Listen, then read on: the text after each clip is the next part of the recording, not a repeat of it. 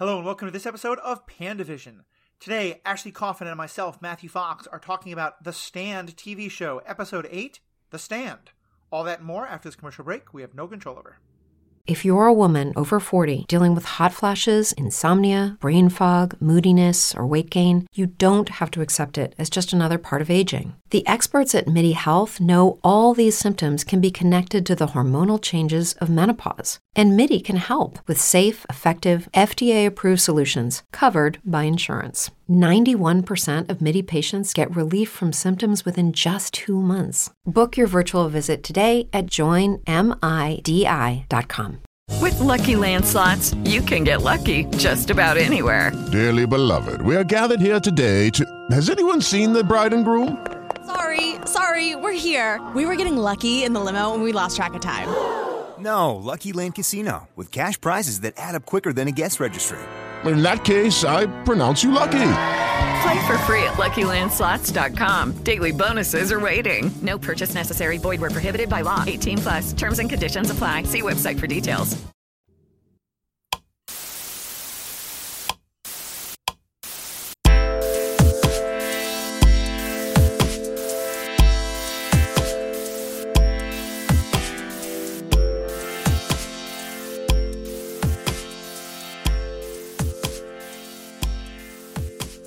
Welcome back. I'm Matthew. I'm joined by Ashley. Ashley, we have this was an episode. We knew it was coming. Yeah. So we're just gonna blast right ahead. I think the way we're gonna do this is all series long. We've been talking a lot about what happened in the book, what happened in the TV show, and sort of how it compares to this. And there are a couple of more spoilers for those of you who haven't finished the story in terms of what sort of the epilogue is, but it certainly seems like whatever's going to happen next is going to be somewhat of an epilogue, because it certainly seems like the story's over, just based on what we saw. Yeah. So I think what we're going to do is, instead of having a spoiler section per se, we're going to do this in two parts. And the first part is, we're going to just talk about this utterly on its own, without any reference to other versions of the story, and then we'll go into some of those other versions and talk about, how it compares. Okay. So just based on this... Looking at this as the conclusion of at least the main part. Obviously, there's still one more episode, although it's actually called, I think, Epilogue. It's called Coda, Franny in the Well. And Coda is often kind of it's not quite an epilogue, but it's similar to that. So what did you think of this last episode? How did you think of how it all got wrapped up? I mean, okay, don't reference. Not even. Okay, it's so hard. I feel like... It's very ambiguous. Yeah. If you were looking for some kind of answer, which, to be fair, is kind of more along the lines of what we've kind of been looking for the whole time, is them not to say whether it's an actual god or the god or God, capital G. Right. And I think they kind of left it very much like that, but they also left everything else open too. Yeah. I think that's a good way to say it. I feel like... There's a lot of individual beats in this episode that I really liked. Mm-hmm. I liked having Lloyd kind of... There's some parts of what Lloyd did that I really didn't like, but I liked him having this turn of, his, face turn to some extent. I really loved Glenn and the way Glenn called everyone out. And I loved all the stuff about, the fear and like the breakdown of authority and fear that Flagg has. Mm-hmm. But then we literally had a Deus Ex Machina, or a, ball of lightning Ex Machina, whatever you said. Yeah. I don't know who sends the ball of lightning, but I think it's frustrating for me because I felt like no one had any actual agency in what happens by the end here. It's almost like the writers still aren't sure what Stephen King meant. So they're like, you know what? Ball of light? You cool with ball of light? Fog? Right. Oh, shit. Definitely put some fog in there. Yeah, let's do it. And then let's horrifyingly kill a bunch of people. Right. Because the lightning is also kind of a laser that explodes people. That too. Like, even poor Lloyd. Like, Lloyd got his, one moment of, no, I'm not going to go along with this. Mm-hmm. And then all that happens is, instead of being hit by lightning, he gets hit in the head by a huge pipe and then dies. Which that doesn't scream like Christianity God to me. Well, I mean, it's certain... There's a lot of people who will tell you right now that that's the god of thunder and punishment and all that. Yeah, that's true. But he was like, it is a god of lightning, redemption. Though, so maybe this is Thor. Maybe this is a crossover episode. Thor. Maybe it's Zeus. Maybe it's Greek, and we've been reading all the messages wrong. I don't know. I don't know. Anyway, let's kind of go through all the stuff that leads up to that big confrontation moment, because I thought there was a lot of good and some stuff that I didn't love. But let's first talk about Glenn, because I know Glenn was a big favorite of yours early on. What do you think of how his story wraps up? Glenn was like you at that place. I loved everything he had to say. You know, Glenn gives no fucks about what's happening. Like, he's just sitting there with his arms crossed the entire time, just giggling and laughing, because it is all very ridiculous. All of these people who are working for Flagg are ridiculous characters of themselves. And it obviously is starting to crumble. He can see it in Lloyd, and he doesn't even know Lloyd. I take that as a very high compliment. Thank you. Because I thought Glenn's portrayal here is fantastic. And I think he's got sort of some of those important speeches in the whole show. Because to me, what he is talking about is a truth that is so real. This idea that what allows, sort of evil, authoritarian, dictators, whatever they are, to flourish is fear. It's the idea that we all have to go along. And what Glenn's able to say is, well, but what's the worst that can happen? The worst that can happen is he kills me. So what? And just and it's funny because in many ways, that's a very, very Christian message, although I'm glad that they don't I don't think Christianity has the monopoly on that message, and so I'm glad they don't claim that it does. But they sure double down on it later. Well, right. But from Glenn's perspective, one of the interpretations of the resurrection often is the empire killed Jesus, but it didn't matter. And so it's sort of a call on that the worst thing temporal authority can do to you, it won't ever stop a movement. It's not like Gandhi, a lot of his stuff was about that. A lot of the nonviolent stuff is about that. Like that in the end, it's no one can actually rule through power. What they rule through is the fear of that power. And that if you show you're not, as they say, afraid of evil.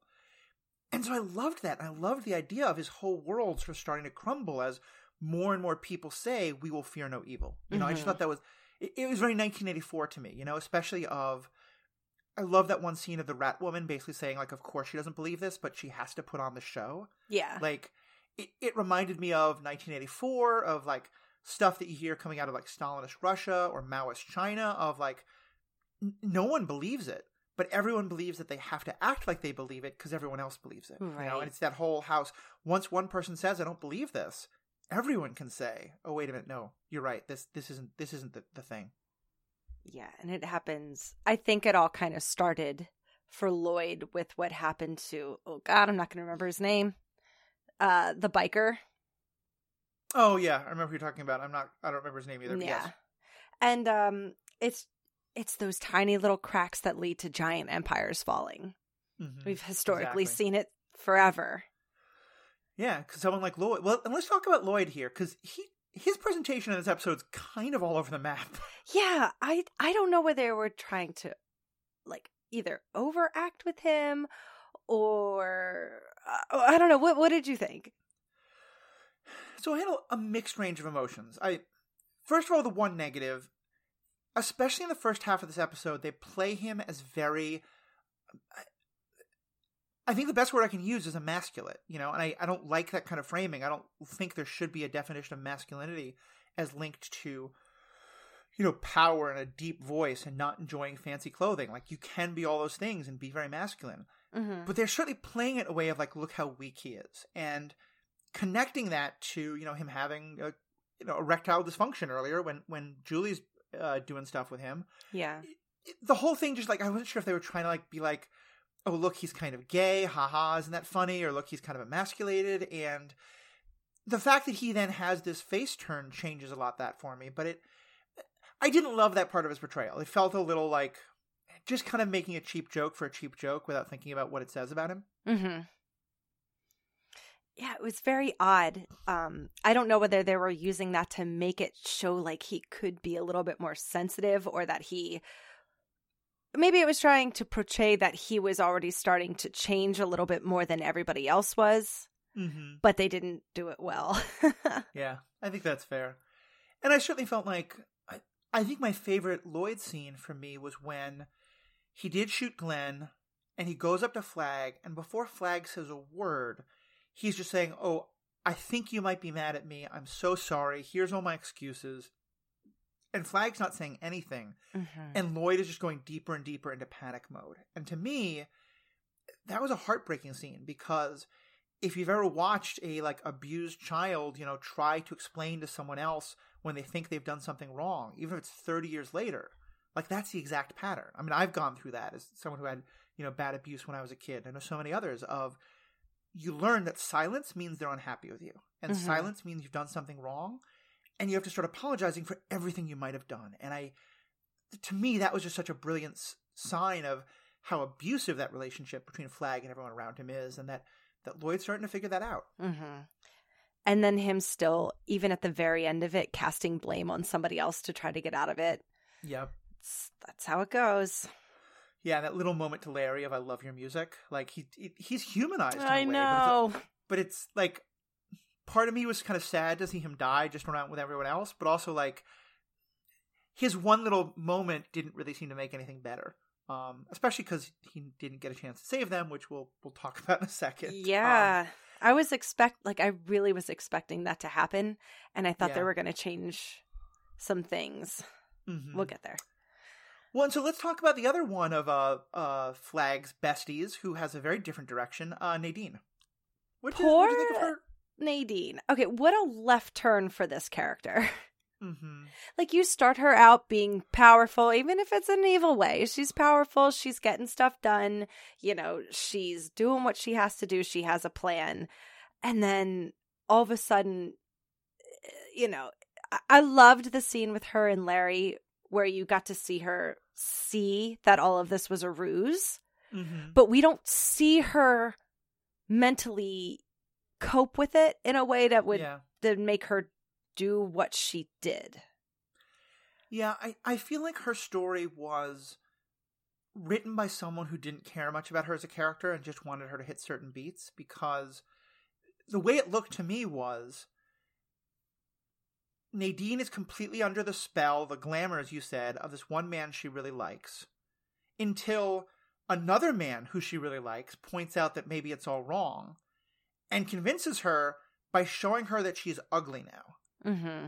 And then only when it's that she is personally in pain and that she realizes that the delivery of this baby might be terrible for her or might even kill her, there's never a moment of, this man I think I love is doing evil things to everybody else. Exactly. It's just about, he's another man I like told me that I'm going to be ugly and I'm maybe in danger myself. She deserves so much better than that. And it almost looked like an accident, her falling out. It didn't look intentional. Right. Or that she was trying to prove a point in any way. It looked to me like she was going to smash that against a window she didn't expect to break. Yeah, it's funny though, because she falls in a way, because I felt it was very intentional that she fell on her stomach, the baby is going to take a lot of the impact, and clearly they're both going to die.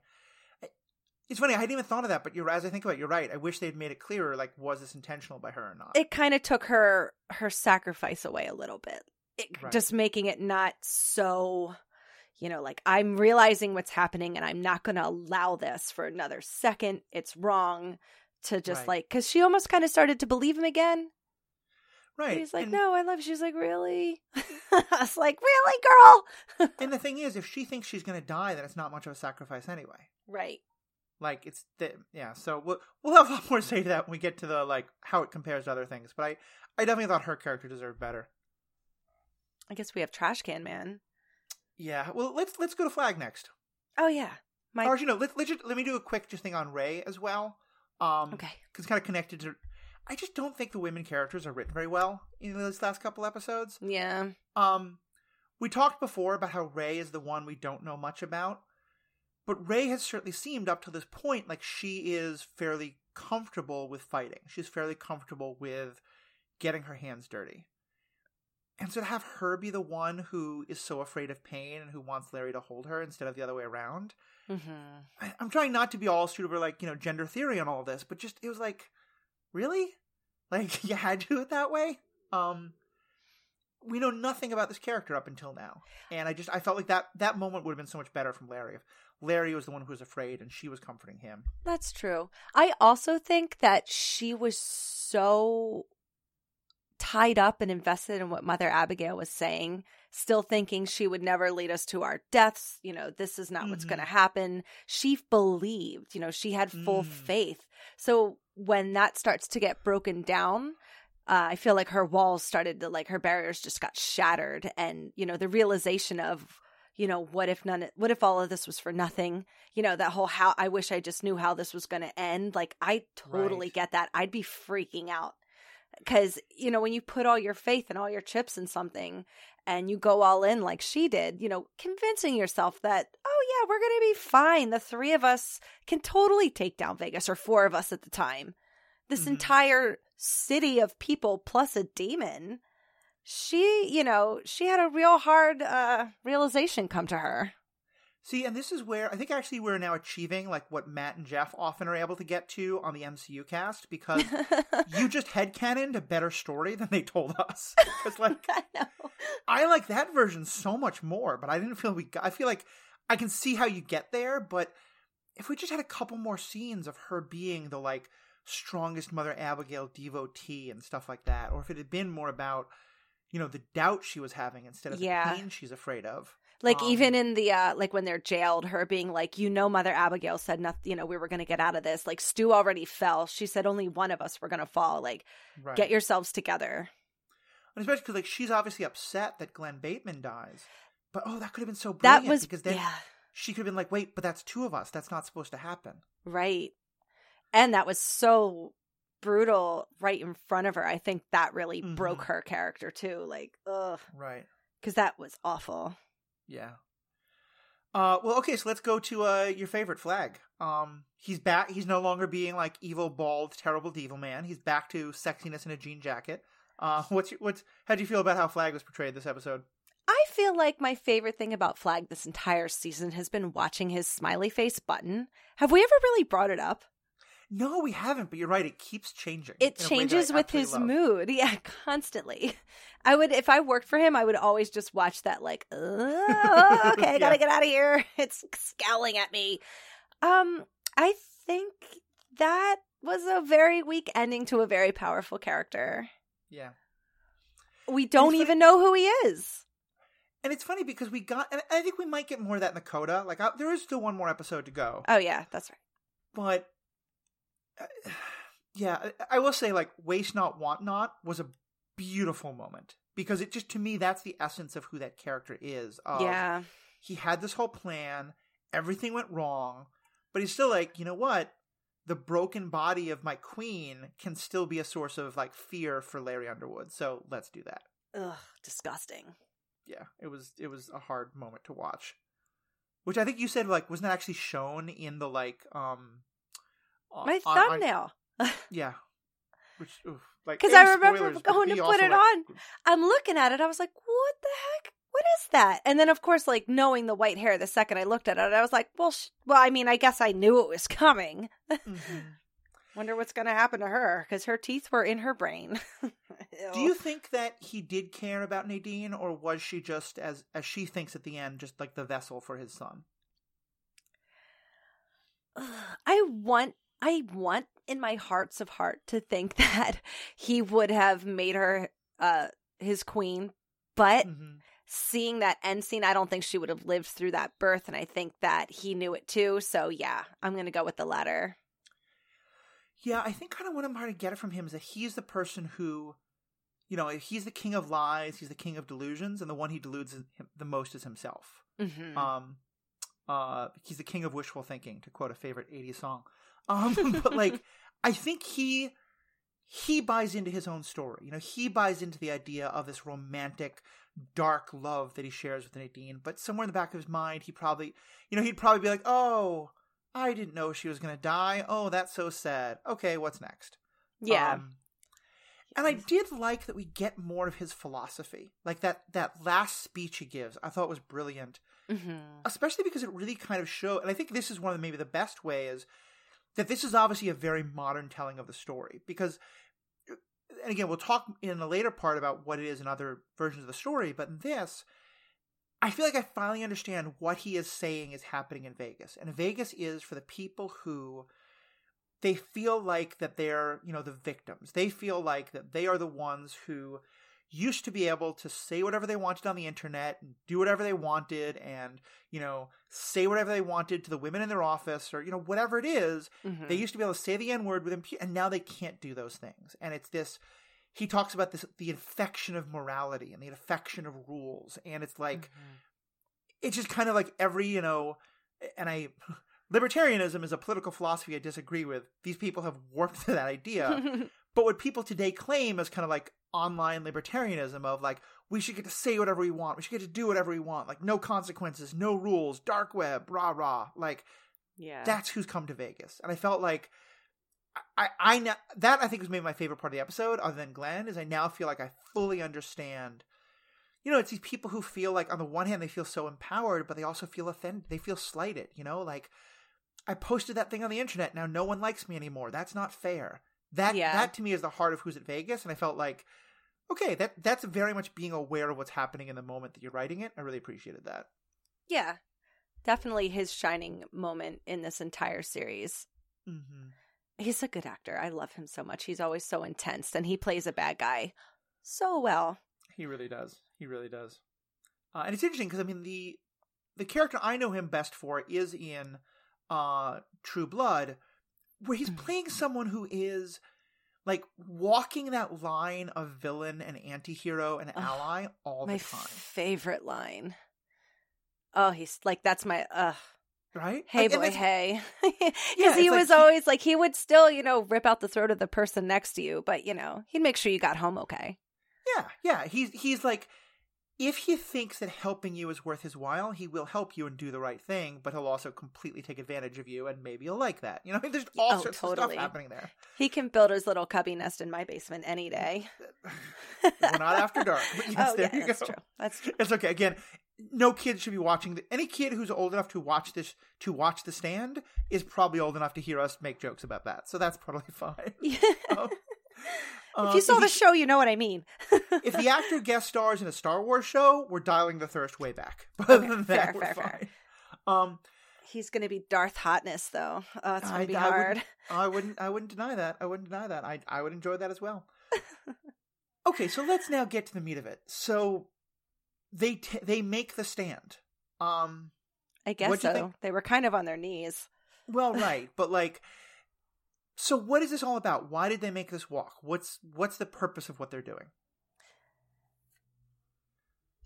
Honestly, I think only Glenn needed to go because it needed to be somebody to go in there and just convince one person that what they were doing was wrong, that all of this was a facade and it's all going to fall apart. And, you know, you're really not what this part of you is projecting. Like everybody wants to do that at one point of their lives. Just say, screw it and go crazy, go on a bender, have a crazy weekend. But to make that your life forever, like eventually you're going to snap out of it, just like those people kind of did. So sending everybody, I don't understand what the point was to send everybody. I mean, but it's funny. Oh, go ahead. No, but Glenn needed to go. Yeah. And it's funny too, because what you're talking about of like just one person needed to go and like spread that idea and then it spread. So basically that is an infection in that way, like Flagg's kind of right. And it's true. I think truth can be an infection sometimes, not always, unfortunately, as we're seeing in our own world. But I think you needed Larry as well. I'm trying to think how to best talk about this. Let's talk about it as though before the ball of lightning comes. I think the ball of lightning throws everything out the window, but before then, Glenn is the one who first makes people start to question everything. Mm-hmm. And then I think, you know, it's the old story of you poke the authoritarian more than they're ready for, and the authoritarian cracks down with even more violence, and then that shows everybody just how terrible things are and that it isn't actually a good thing. And so I feel like you did also need Larry saying that whole like, I will fear no evil, I'll fear no evil, and that great scene at the end. But then the ball like... Well, then Trash Can Man comes, and it's like, does it even matter if the ball of light was there? Did anybody need to go there? Was he always going to come to the hotel instead of the airport? That's what drives me crazy about this whole thing, is what's the point of them making their stand? Like, to me, the point of them making their stand is that the people rise up and the people realize that they're wrong, right, and they overthrow Flagg, and that's a great story. But instead, a lot of them figure out that it's not right, and they all die in nuclear hellfire anyway. So who cares? Like, well, it's like you should have chipped. You should have picked the other side, and that's very Christian. Oh my God! It's, and I kept watching other members of the cast, like that guy in the brown suit who we saw a lot from the trial to the end. Mm-hmm. And part of me kept hoping that he was going to just turn into at least some kind of physical omnipotent being, just so we could actually see what was going on. Mm-hmm. I know why they chose to go with the ball of light. Obviously, it makes sense to keep it kind of in the middle of religions. But when you know what the story's supposed to be, at least give us more of a climatic ending, I guess. I don't know. Yeah. No, I mean, it felt very Deus Ex Machina and Deus Ex, trash. Well, first of all, the ball of lightning has seemed to eviscerate all the most evil people, including Flagg. Right. So why do you need the nuclear bomb to begin with? I guess to just clean house, to make sure it doesn't happen again, to give more hope to the people in Boulder, because they're not going to know what happened at all. And they're just going to think that their people did it. Mm-hmm. Yeah, the whole thing struck me as so weird, because to me, there's kind of two directions you could go. One is that the stand doesn't matter because it's just going to be God and the nuclear bomb wiping everyone out. Mm-hmm. Or that the stand matters because it gives people a chance to change and to do better and to have some redemption. But instead, they get to start having the redemption, and then everybody dies anyway. And the good guys go horribly. Yeah, I'll also say, and Grant, we'll start getting the book into a second. All this discussion of how Flagg is going to kill them in this terrible, awful way, and it's going to be so painful. Drowning sucks, but were you a little underwhelmed by his punishment method? Yeah. When they brought them into the thing, I was like, uh-oh, Matthew, they're going to do that gladiator stuff that you did not want to see. Yeah. But then when I saw what they were going to do, I was like, oh, God, I would hate that. But it's not as bad as what was intended, but when we get more into the book stuff, I have I feel like Flagg should have been there for a lot more of that. Well, let's go into the book now, and I'll just because I think, is there anything else you wanted to say before we get into comparing the two stories? No, not really. Yeah, I guess I thought it was also cool that he didn't know that Abigail was dead, and that was another fun little moment. Oh yeah, which came another storyline that went to nowhere. Right. It just they didn't even use it against him. And so let's go into the books, and the first comparison I was going to make is, in the books, it's this horrifically, they're basically supposed to be ripped apart limb from limb in this gruesome way that King has lots of fun describing. And I didn't need that, but I just they crucify people here, they torture people here. Right. Just drowning seemed I'm not that I want torture porn, but I was just really? That's the terrible thing? Okay. And in the miniseries, didn't they have them they were up they were going to be kind of crucified on those giant wheels or whatever? Yeah, I think that was some version of rip them apart, crucify them kind of thing. And then fortunately for the miniseries, I don't know, you'll have to let me know, does it happen in the book? The hand of God comes down and gets them out of there before the nuke goes off. So I didn't think that happened in the miniseries, because it certainly does not happen in the book. It's absolutely not. The line in the book specifically is, "And the righteous fire burned." No, and the fire burned the righteous and the unrighteous alike. Mm-hmm. So in the book, it's very clear that they're not rescued. I didn't get the sense they were rescued in the show, but I didn't do a frame by frame analysis. You may well have seen something I didn't there. Okay, I'll have to check again, but I'm pretty sure that that big hand comes down and they look up at it and then they disappear. Okay. Yeah, if they disappeared, I didn't notice that, but that may well be true. I think we had both said early on that the thing we were most frustrated about in terms of both the book and the miniseries is that it doesn't seem like the characters have any real agency. And I I would be so disappointed because the middle part of this episode, it really seemed like they were going to fix that. It felt like, you know, in the book, Glenn just talks to Flagg in prison. No one knows this, but here Glenn gets to give his speech in front of everybody. Right. And it matters and it works. And Larry says that thing and people start to turn away. And I was like, oh my God, they did it. Mm-hmm. They fixed Stephen King's books. They're going to make the characters have it.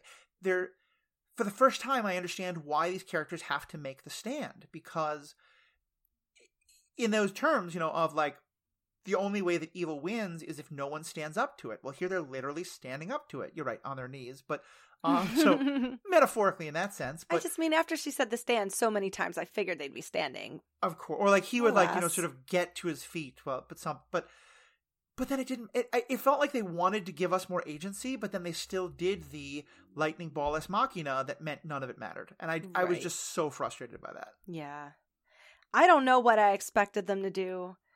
I kind of expected that, but I was hoping for more, just because they gave us so much more throughout the series than I feel like I got from the other iteration of this. So I guess it was just extra disappointing. Yeah. I was disappointed that Flagg wasn't there in the scenes more. Like, I wanted to see Glenn disrespecting him right in front of everybody's face, and then him not being able to use his powers to stop him and forcing Lloyd to do it, and everybody's seeing that weakness. Right. No, I think that would have been really good, because again, here compared to the book, in the book it is I want to double check this. I don't know if Lloyd kills him in the book too, I thought. In the book, I believe it's actually Flagg himself who kills him. You may be right, though. I'm gonna try. I think we said last time we were talking that it was almost. Mm-hmm. I don't know. Yeah, this we're gonna look up quickly because it's just so important. Okay, so we're both kind of right. He's laughing in Flagg's face in the book and saying like, "I thought we were all so scared of you, but it turns out you're nothing."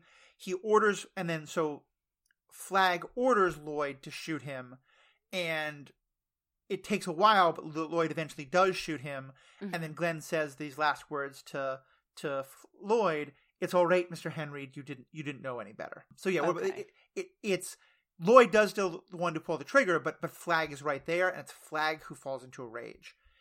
And this is the other part of it. This is the thing about the Nadine story that also was so much weaker here.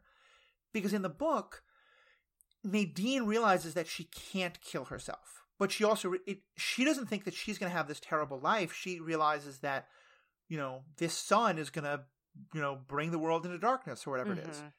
So she starts getting under Flagg's skin and teasing him about how he can't find the third spy, which, by the way, got totally forgotten about. You know, that he killed Glenn. She does all these things she can to anger him. And so that in his anger, he loses it, throws her over the side, and then immediately realizes like, oh, shit, what have I done? Right. And just that, to me, that was such a great moment for her in the book. Yeah. And I think to some extent the show, of her getting to be like needling him and again, making him lose it, making him go into that rage of, you know, it's kind of like who he reminds me of a lot in the book and kind of wanted to see is Joffrey from Game of Thrones. Yes. You know, that kid who's always been told he has all this power, but the minute someone challenges his power, he just goes nuts. Yeah, I feel like she doesn't go into labor in anything else, right? Not that I know of, no. Not that I remember. I just feel like under that kind of duress and stress, it just really took away from her character then. And it's funny that the best iteration of this part is in the book from her. Well, notoriously so far, it's not been. No. And it's like, you guys, you picked all the right stuff to do so far with her character. Why couldn't you have just cherry picked that part out? Because that part would have made a lot more sense. Like her going to Larry, him showing her, not that she wasn't beautiful anymore, that she looked disgusting without her having to go into labor and just realizing like, okay, this thing is sucking all my life out. Right. And then maybe going up and confronting him about that and him in some way saying like, you know, you have one job or blah, blah, blah, accidentally, because he's starting to get frazzled. You know what would have worked?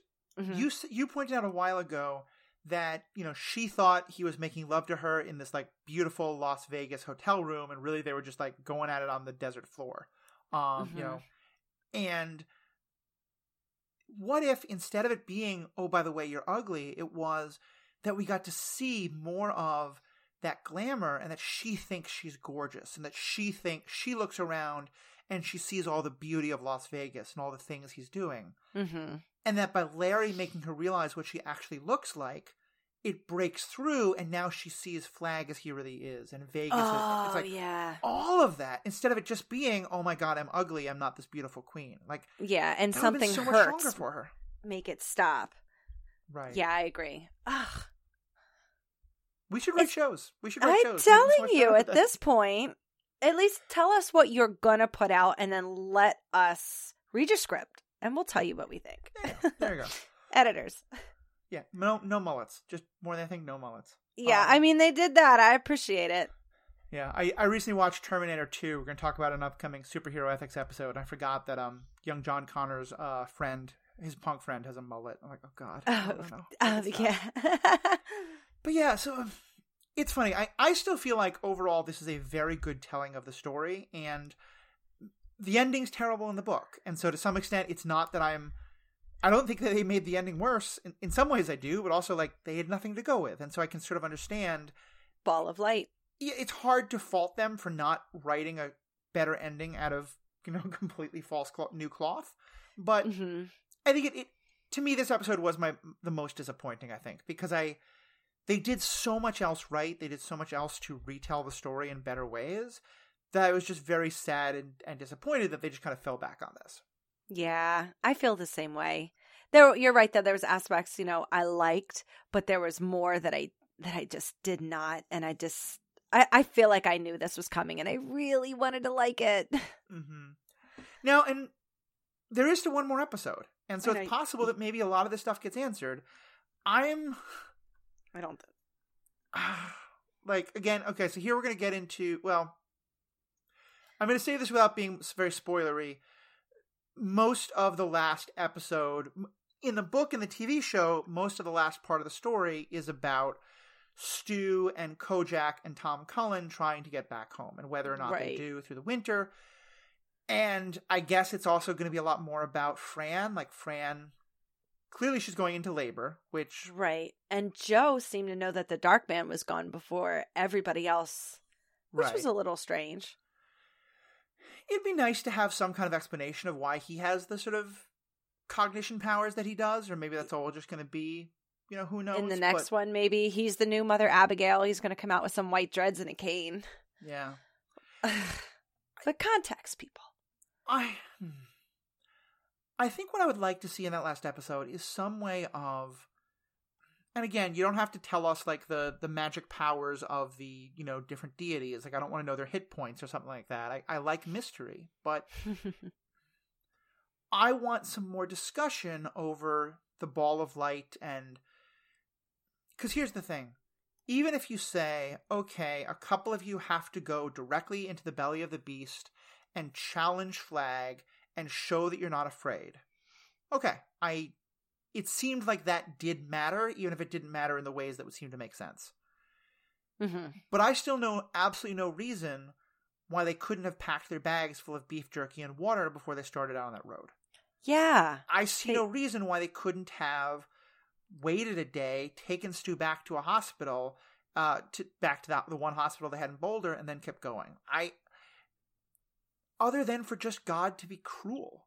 Blind faith that God demands blind faith, at least for his disciples, or Jesus did, It was always that story of like, God, there's so many of them, so many of the biblical stories where, and they've told me at church myself to be like, well, don't question it because he's Jesus. And I'm like, who are you kidding? Of course, like, I don't think you know me.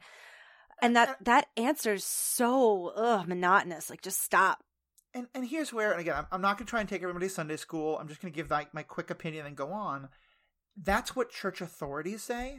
I think there's a very strong argument to me. That's not what the Bible says. It's certainly not what the book of Job says. I'll write something later for this, I was curious, ask me, I'll talk about it later. But like the book of Job in many ways is a complete attack on that thinking and saying like, of course God doesn't send you tests like that. That's cruel and vindictive. No God would do that. Mm-hmm. And that a lot of the Jesus story can be read as like, that's not the point. It's not just about, it's that Anyway, I don't want to go into the Sunday school part of it, but you're absolutely right. That version of the story, which is very good for controlling people, of, you know, you have to do it this way or else you'll be punished. Don't ask questions. You know, that's what church power is based in. And I feel like I want the ghost of Glenn Bateman to come back and be like, what a stupid God this was. Look, this is why God is dumb. Don't believe in God anymore. I don't think we're going to get the ghost of Glenn, but I would like it if there was, I don't want to walk away thinking like God is good and God had to make these people make sacrifices, but all worked out in the end. You know, that, mm-hmm. that I think would, I think that is what King says. And so again, it's where I'm like, can you just fix the dumb author? Yeah. But the lives of a few to save many. We'll just say it that way.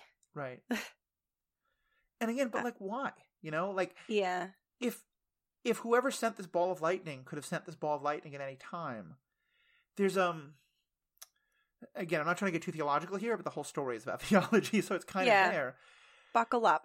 Yeah. There's, you know, a lot of folks in more progressive religious traditions now have moved away from the idea of like, you know, if someone in the family is sick, we'll say, like, we'll pray for their healing.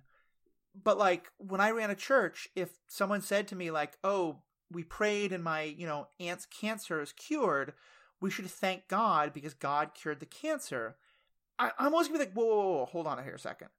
Because once you say that a deity has the power to sometimes cure cancer, now every time someone dies of cancer, you have to ask, why didn't God act at that point? You know, exactly. It's like the eagles in Lord of the Rings. Like, if the eagles could always fly to Mount Doom, why didn't they, you know, why right. didn't... Where the hell were the eagles? Right? Why didn't Frodo just take the eagle taxi?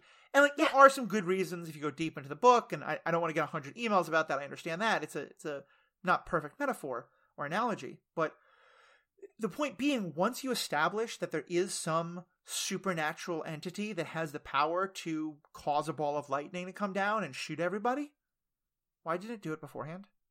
Yeah. Why didn't it do it before Glenn Bateman died? Why didn't it do it before the spot? Like, why?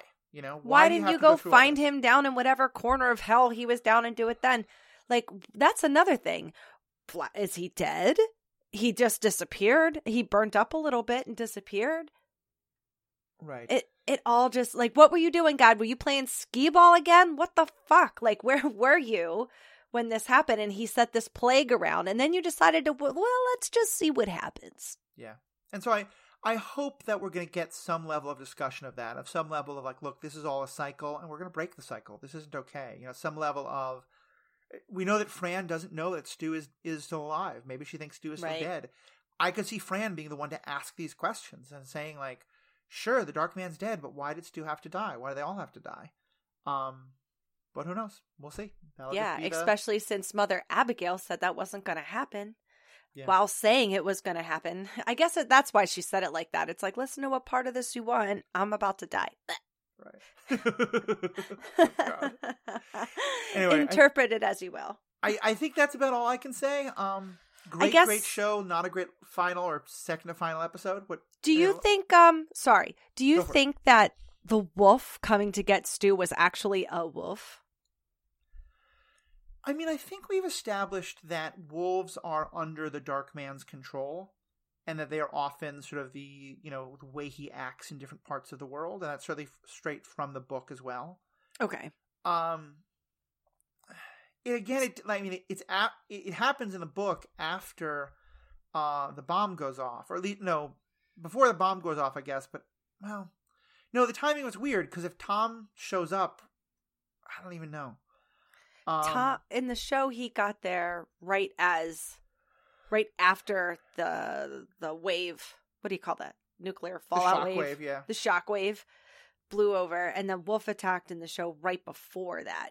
Right. So, I don't know. I don't think it's supposed to be like literally. I mean, maybe it's supposed to be that Flagg gets shot by lightning and then becomes a wolf, and gets out of there and maybe trying to take like the first person. So the final death blow to the devil was done by Kojak. I mean, I was getting. I was like, Kojak just killed the devil. Go Kojak. We don't deserve doggos. Doggos are great. We do not deserve them. Yeah, and then Tom Cullen. Hey, Tom. Which yeah, I don't want to say any more spoiler stuff. I'm curious to see how they'll play the next episode, especially with Tom and Stu getting back together. It's a nice part of the story in the book. It I think they can go some good directions with it here, but the timing of it was just like, oh, come on, you know. I know. Like, what was he doing down in that gorge, running the wrong way? Yeah, it just didn't make any sense. It melted my heart though when he remembered the doggo and his name. That was really nice. And not enough Julie at the end. Yeah. I think I texted you about it. They established the Rat Woman as kind of a second Julie, and I feel like I get why they wanted her to be different. And there is like a Rat Man in the book, but there was a number of times where like the Rat Woman was running around in kind of like, you know, sheer sexy clothing, being a huge personality, and I was just like, why not just have Julie do this? Like, right? This is who Julie is. Gorgeous little pink head. Mm-hmm. Yeah, that was a waste. And then didn't she have something? Oh, I guess that's... No, it's not spoilers now. She had some part to do with, like, the bomb going off or something. Didn't she accidentally mess something up in the miniseries? Julie, like, or I remember her. Julie, I remember her seeing... I don't know. I remember her shooting the gun at somebody and, like, tripping over some giant wire and exploding something before it happened. I don't know. I have to go back and check, but I remember her specifically freaking out. As we established, I think I didn't pay very close attention to that scene, and I think I gave it as much attention as it deserved, but it's possible. No. I know. Well, in the book, one of the major plot points is that part of the idea is that Flagg is so focused on finding the third spy, who we know is Tom, and is so focused on being upset that he can't, that's why he's not, like, paying attention, and he doesn't realize what Trash Can Man is doing, and he doesn't realize what Nadine is doing. And so, again, like, not having that, I felt like that was another one of the pieces that was missing. Yeah. But, and then Julie recognizes Tom and points out who Tom was, and the message never gets up to Flagg because of all the rest. That was it. Tom was still there at the end, right before the thing. Oh, okay. Right. Okay. Got it. He gets away before the bomb goes off, but she recognizes him, and she tries to tell Lloyd so that he can tell Flagg, but Lloyd doesn't realize it's a big deal because Flagg hasn't said, be on the watch for people like this. Yeah. Okay. So. That makes sense. All right. Well, all right. That's it for me. This has been a great great journey with you through the show. I'm glad I got someone to talk to, and for our listeners, really would love to hear what you're thinking. Write into us. You can find us on Facebook or Twitter. All the information is if you go to PandaVision at strandedpanda.com. You'll find it all about it. You also find out all about the things that both myself and Ashley are doing. We're on a bunch of different podcasts. We're both taking part in some of the MCU podcasts. We have both been producing some of the live streams that are going on Twitch. Lots of great stuff. You can find all of it on strandedpanda.com. You can also find all of my social media on theethicalpanda.com. That's where I do all the stuff about my different podcasts. I'm going to be trying to ask a lot more questions and start a lot more discussions on The Ethical Panda, both Facebook page and Twitter page. I also have a TikTok page that I'm now using for a lot more discussion. Lots of great stuff to check out there. So, Ashley, as always, thank you so much to all our listeners. Thank you all so much for being a part of this, and have a great day. And remember, we'll be watching with lightning. Soup, soup. Thank you for listening to PandaVision. We are a member of the Stranded Panda Network.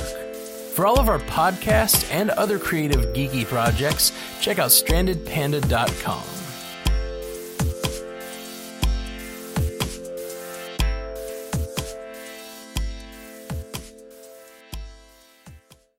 If you're a woman over 40 dealing with hot flashes, insomnia, brain fog, moodiness, or weight gain, you don't have to accept it as just another part of aging. The experts at Midi Health know all these symptoms can be connected to the hormonal changes of menopause, and Midi can help with safe, effective, FDA-approved solutions covered by insurance. 91% of Midi patients get relief from symptoms within just 2 months. Book your virtual visit today at joinmidi.com. It is Ryan here, and I have a question for you. What do you do when you win?